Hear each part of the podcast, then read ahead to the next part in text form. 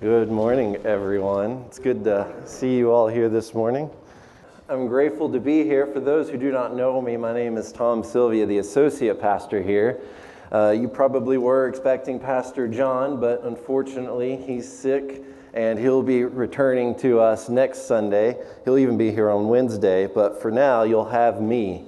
Uh, thank you. Thank you.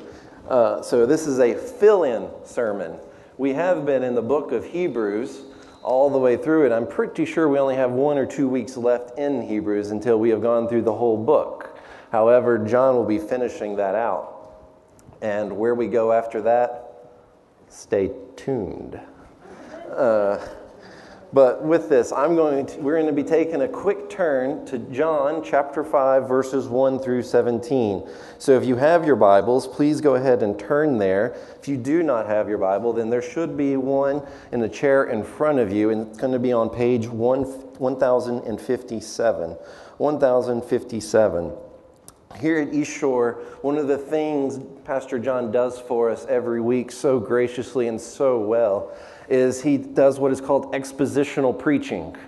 Expositional preaching, that is, he gets a text and then he goes through that text and he tells us the heart of what the author wanted to convey, and then he shows us the glory of Christ and then applies it to our life. We've been doing that through Hebrews, and today we will continue with expositional preaching, looking at this story of the crippled man. So, what we are going to do is we're going to stand as we read it so, everybody stand up if you're there. Get there quick. The words will be on the screen. You can just follow along as I read it. John chapter 5, verses 1 through 17. Here we go. After this, there was a feast of the Jews, and Jesus went up to Jerusalem. Now, there is in Jerusalem by the sheep gate a pool, in Aramaic called Bethesda, which had five roofed colonnades. In these lay a multitude of invalids, blind, lame, and paralyzed. One man was there who had been an invalid for 38 years. When Jesus saw him lying there and knew that he had already been there a long time, he said to him, Do you want to be healed? The sick man answered, Sir, I have no one to put me into the pool when the water is stirred up. And while I am going, another steps down before me. Jesus said to him, Get up, take up your bed, and walk. And at once the man was healed, and he took up his bed and walked. Now that day was the Sabbath. So the Jews said to the man who had been healed, It is the Sabbath, and it is not lawful for you to take up your bed. But he answered them, The man who healed me, that man said to me, Take up your bed and walk. They asked him, who is the man who said to you, Take up your bed and walk? Now, the man who had been healed did not know who it was, for Jesus had withdrawn, and there was a crowd in the place. Afterward, Jesus found him in the temple and said to him, See, you are well. Sin no more, that nothing worse may happen to you. The man went away and told the Jews that it was Jesus who had healed him. And this was why the Jews were persecuting Jesus, because he was doing these things on the Sabbath. But Jesus answered them, My Father is working until now, and I am working. You can be seated. Let me pray as we begin. Father, as we are gathered here, as we are gathered here to hear your word proclaimed, I ask first and foremost, Lord, that you just give me the strength to do your word justice, to proclaim your gospel, to proclaim, Lord, your Son and the glory of your Son put on the cross that has died for our sins and his righteousness attributed to us who believe. Lord, help me to be faithful to this message. And Lord, for all of us who are in here, whether we believe that message or not, may we be just enthralled and consumed by this message. May it give us the encouragement we need to live this week for your glory. Lord, we love you. We give ourselves to you this morning and we surrender. Help us. This is your time. Amen. Amen. So we've just read a story from the Gospel of John, once again deviating from Hebrews. So, why did John write? When did John write? Well, briefly, he wrote at the end of the first century, around 90 AD. And he wrote specifically to tell his audience all about Jesus. Everything he wrote is about Jesus. In fact, he tells us exactly why he wrote what he wrote in John chapter 20, verses 30 through 31. Now, Jesus did many other signs in the presence of the disciples, which are not written in this book, but these are written so that you may believe that Jesus is the Christ, the Son of God, and that by believing you may have life in his name. He wants you to see how the works of Jesus point to the glory of the Father. Jesus is performing these signs, these signs that show that Jesus is the Christ, the Messiah that takes away our sins. And in order to accomplish this task, John writes the letter using seven signs specifically and seven I am statements. You'll see in your notes that you have those listed before you, and they'll be on the screen. And what we are going to be examining before us today is the fourth of the seven signs, the crippled man. And what is that fourth sign meant to reveal? Well, Jesus is showing us that Jesus is Lord over all creation. And he is a merciful master, restoring and redeeming creation. So, let us begin to look and explore to get to this meaning. And we're going to do so by looking at two questions posed in our text. We're going to look at the first one that Jesus asks. He asks the crippled man this very question Do you want to be healed? Do you want to be healed? What a question. When you read and you get the, this man's story, you cannot help but just say, Wow what a question. Do you want to be healed? Look at this man. Our text says this man was an invalid for 38 years. By invalid, it means that this man is a paraplegic. His legs do not work, and they haven't for 38 years. Why is this man an invalid? Well, once again, our man, the text says this man has committed some sin that has caused him to be a paraplegic. Now, we have to pause. Well, before we pause, let's look at the verse that tells us this. It's verse 14.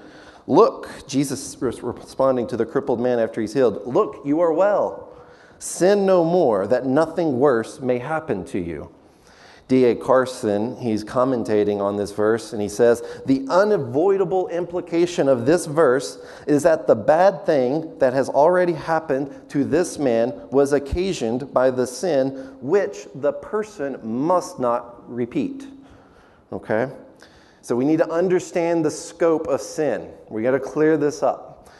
Sin not only leads to spiritual death, but it can also lead to physical disability.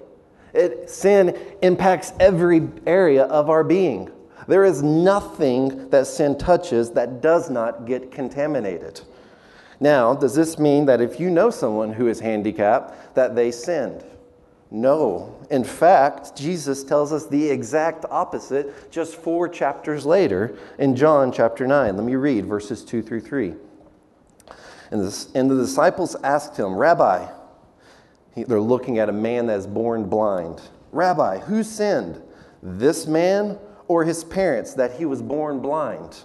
Jesus answered, It was not that this man sinned or his parents, but that the works of God might be displayed in him.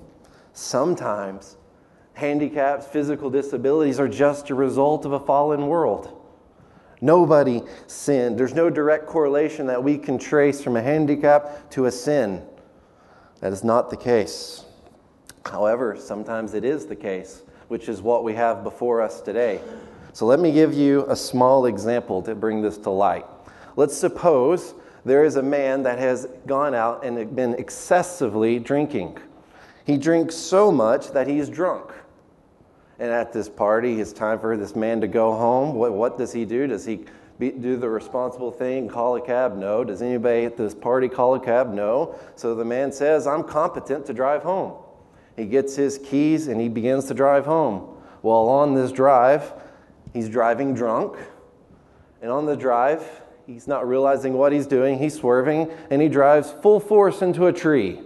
Car smashes the tree. All of a sudden, the, the paramedics come to rescue him, but they're given the news that, you know what, from the impact in the car crash, you'll never have your legs again.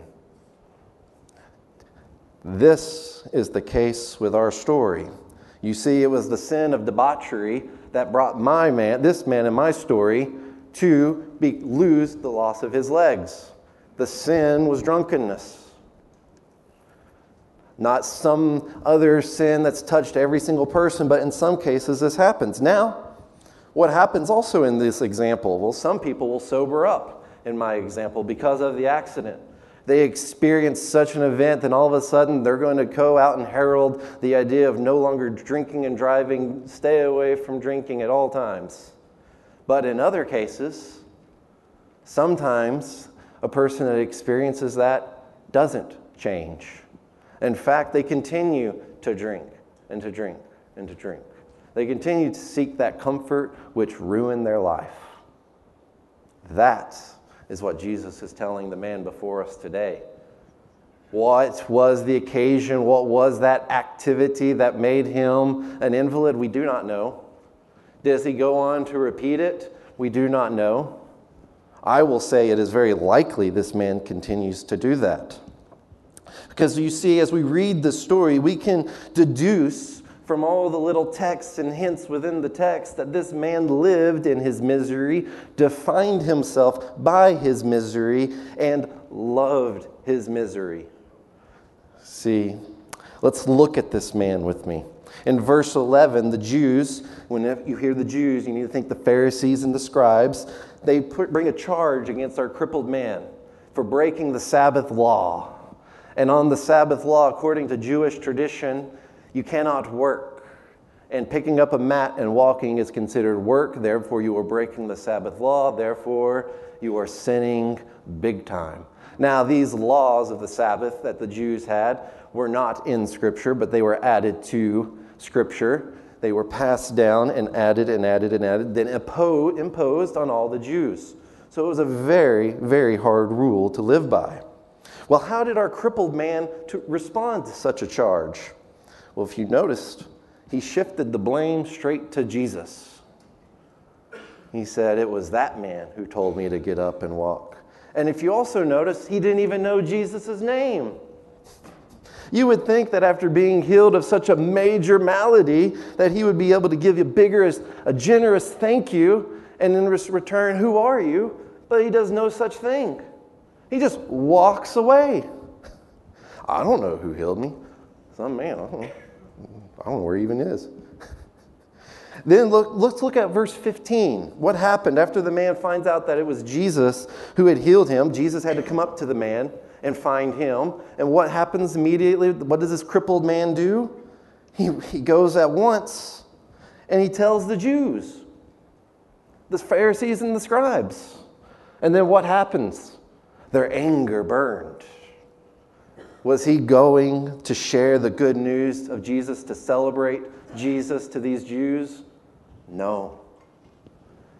He was going because he wanted to uphold their law. So he goes up to the Jews and says, This is the man that broke the law. And then the anger within the Jews just grew more and more and more.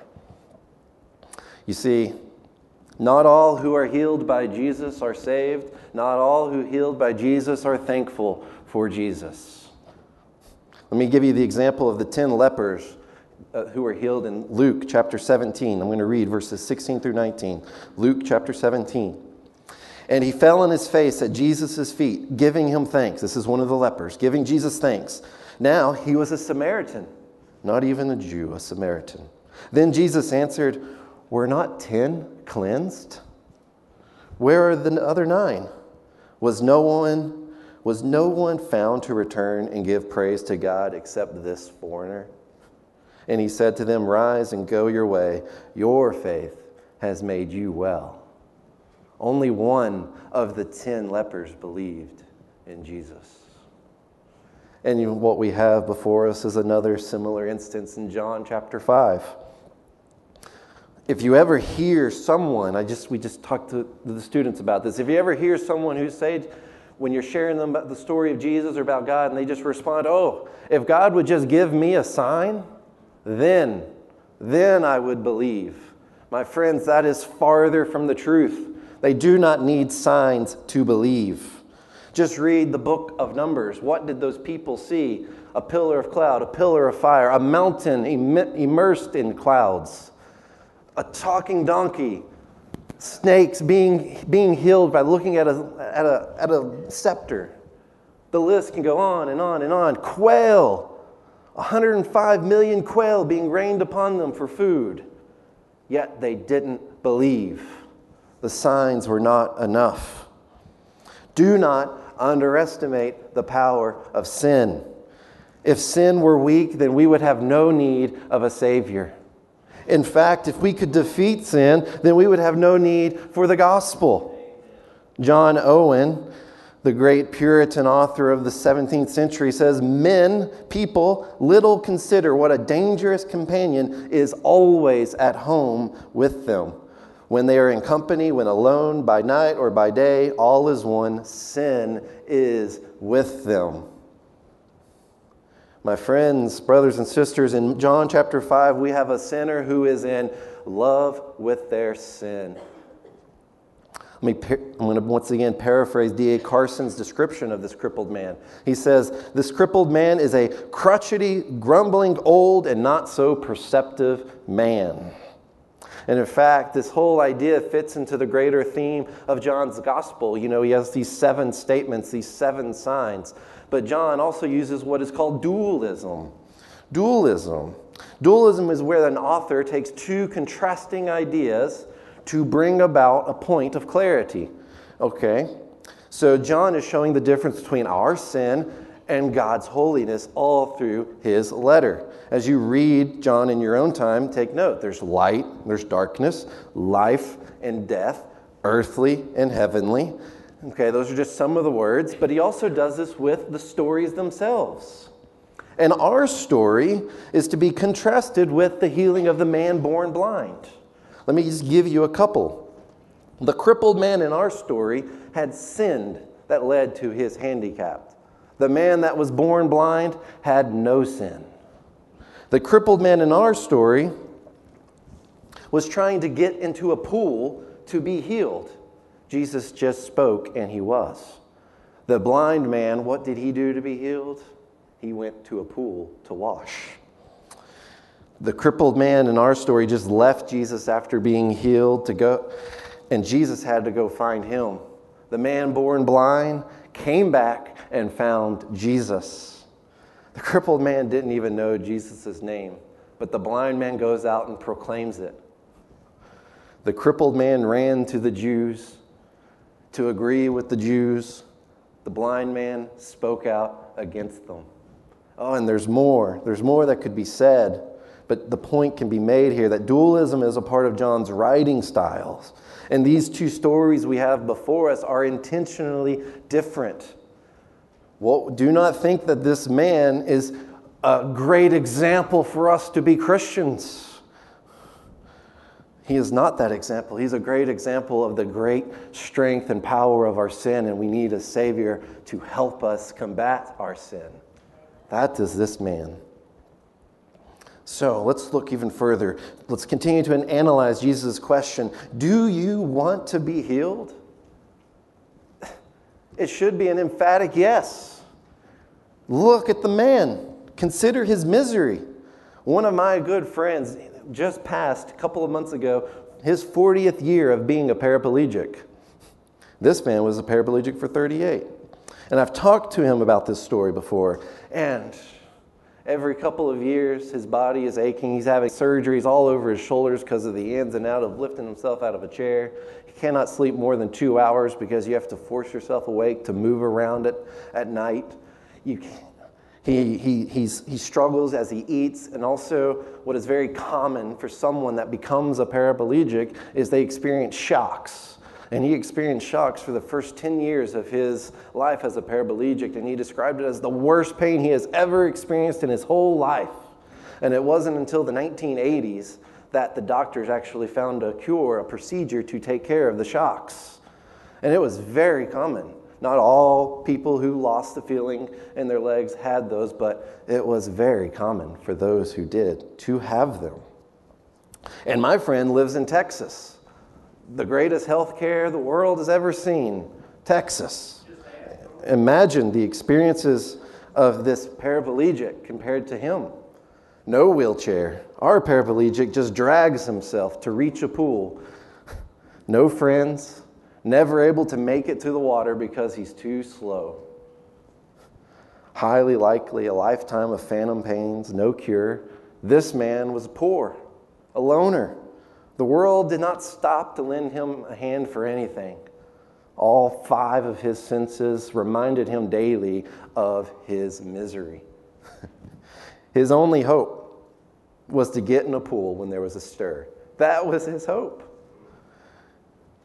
And when you read the story, you can only ask how many times did he witness the pool being stirred just to be outran by someone else? To see that person go into the pool to come out healed? How many times did he drag in an attempt to get there to be outrun? The labor for a possible fool's hope? How many opportunities of envy, of jealousy? How many opportunities of anger because it wasn't him?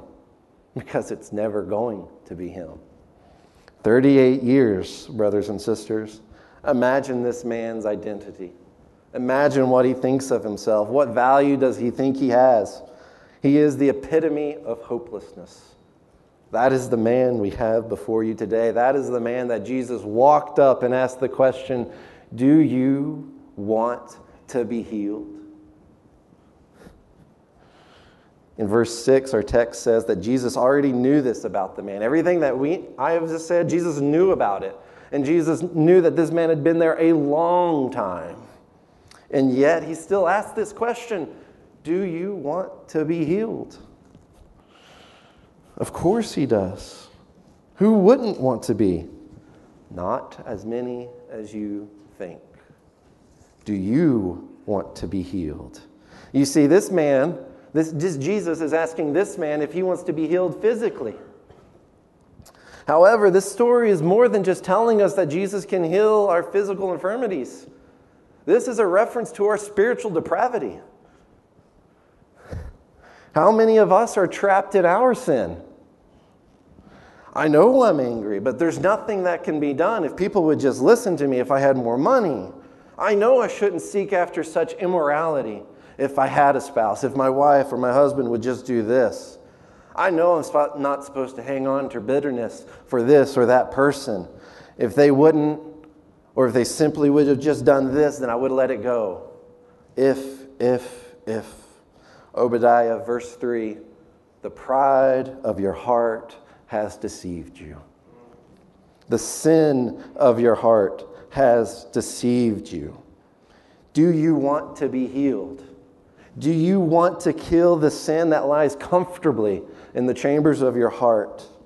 Do you want to dethrone your sin or do you love it there? That is the question that this man is being asked. You may be thinking, it's not that bad, Tom. It's not that bad. Sin isn't the worst thing in the world. It's okay. that is the lie sin wants you to believe. The man, 38 years, is invalid, we look at his story, he thought the same thing about his life. But as you and I reading this, we cannot think of a worser fate. John Owen, once again, he, he wrote a book called The Mortification of Sin. I think it's a must read for every believer. He says, Let not the poor soul that walks in sin ever think that they will have true and solid peace. Let me read that one more time. Let not the poor soul that walks in sin ever think that they will have true and solid peace. They are more concerned with the trouble of sin than the pollution and uncleanness that accompanies it. They shall call the Lord Jesus for mercy, but they still keep the sweet morsel of sin under their tongue. What do you want more? The comfort of this life or the glory of Christ? Tom, I can't let my sin go. You don't understand me. This isn't like some example that we can think of. This isn't a hypothetical. This isn't that person, because I know that person. This is me.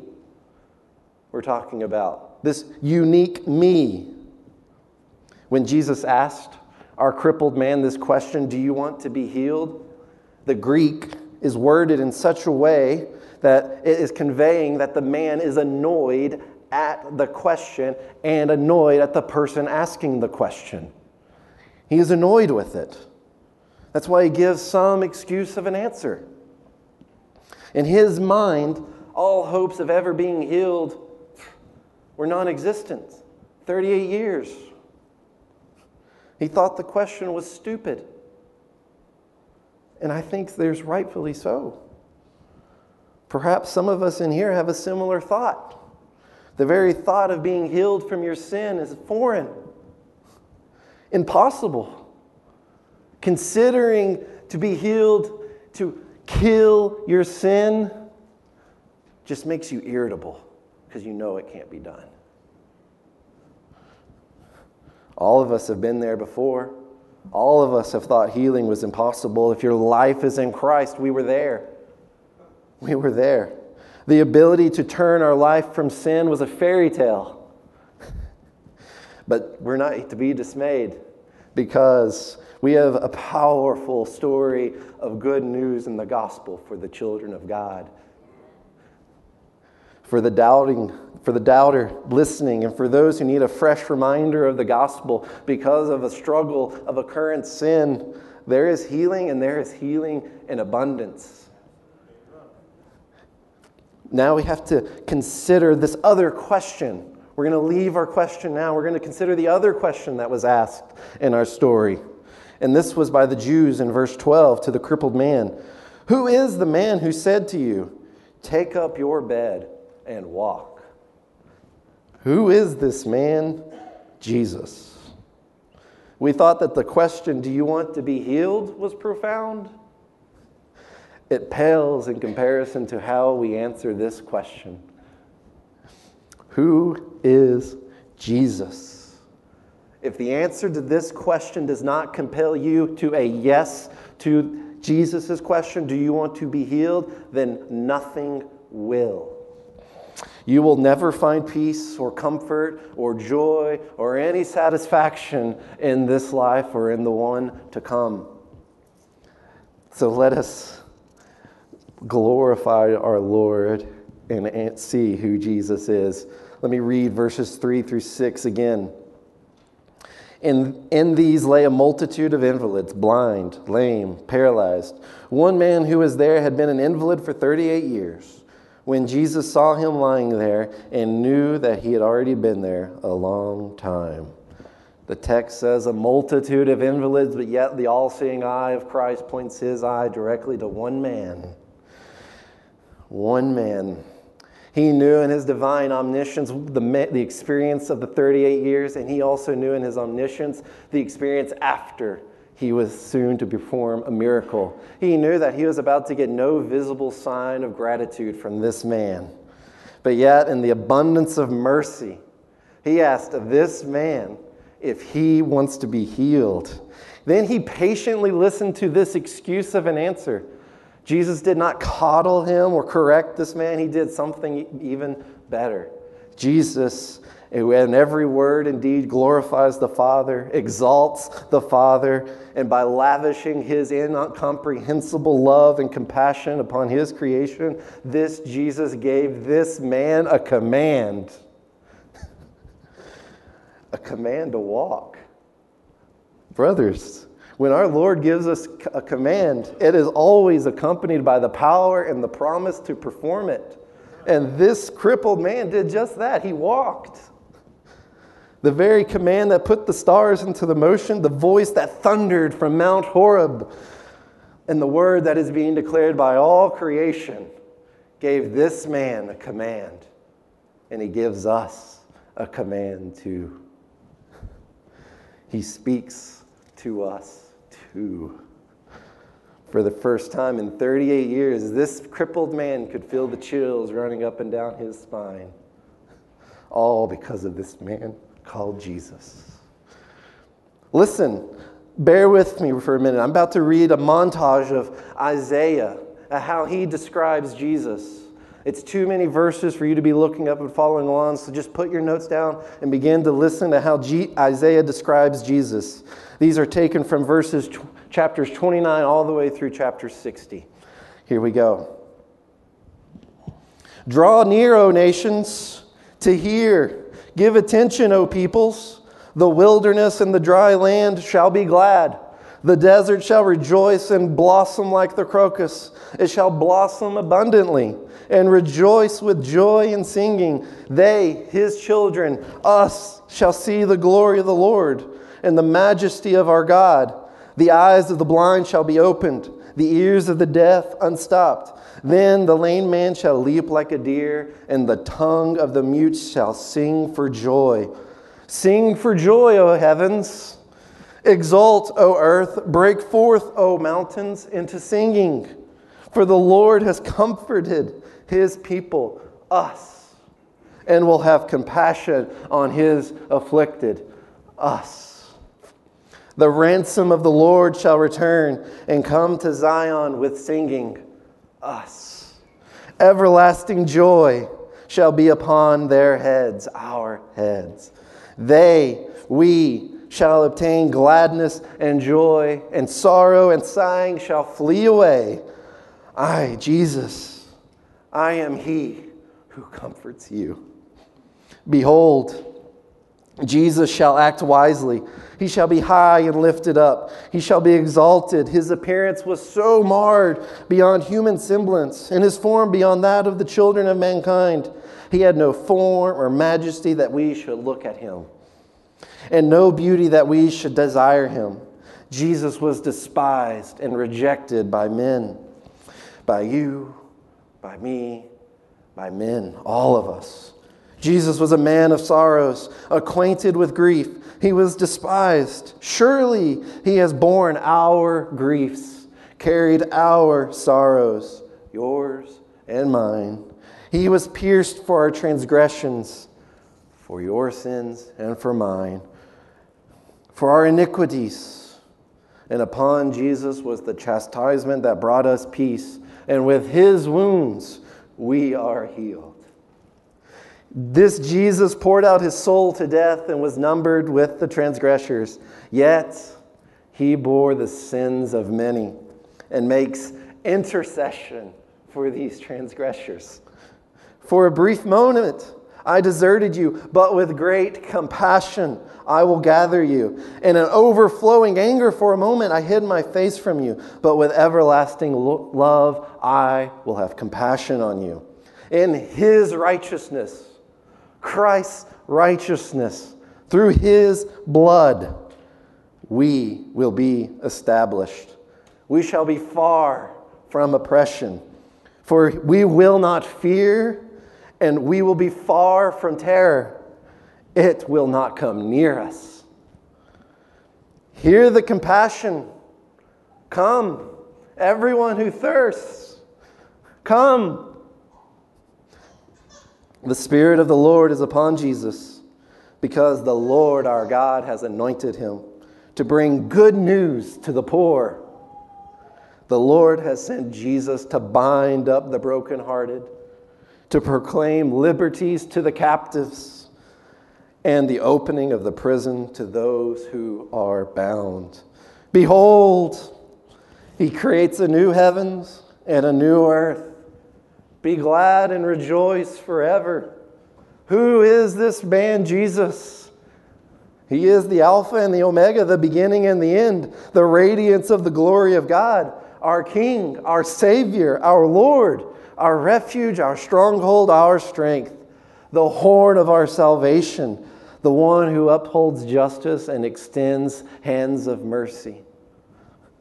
He is a great God and King who died for our sins. He has looked upon each one of us as sheep without a shepherd and as ones abandoned. And it was while we were in that state, He died for us. It was while we were in that state that he demonstrated this infinite love for us. It was while we were in the state of this crippled man that he said, My blood is yours. Who is this Jesus? Do you want to be healed by Jesus? Do you want to be freed by Jesus? Do you want to forsake your sin for Jesus? Do you want to be destroyed by your sin or restored by the Son of God?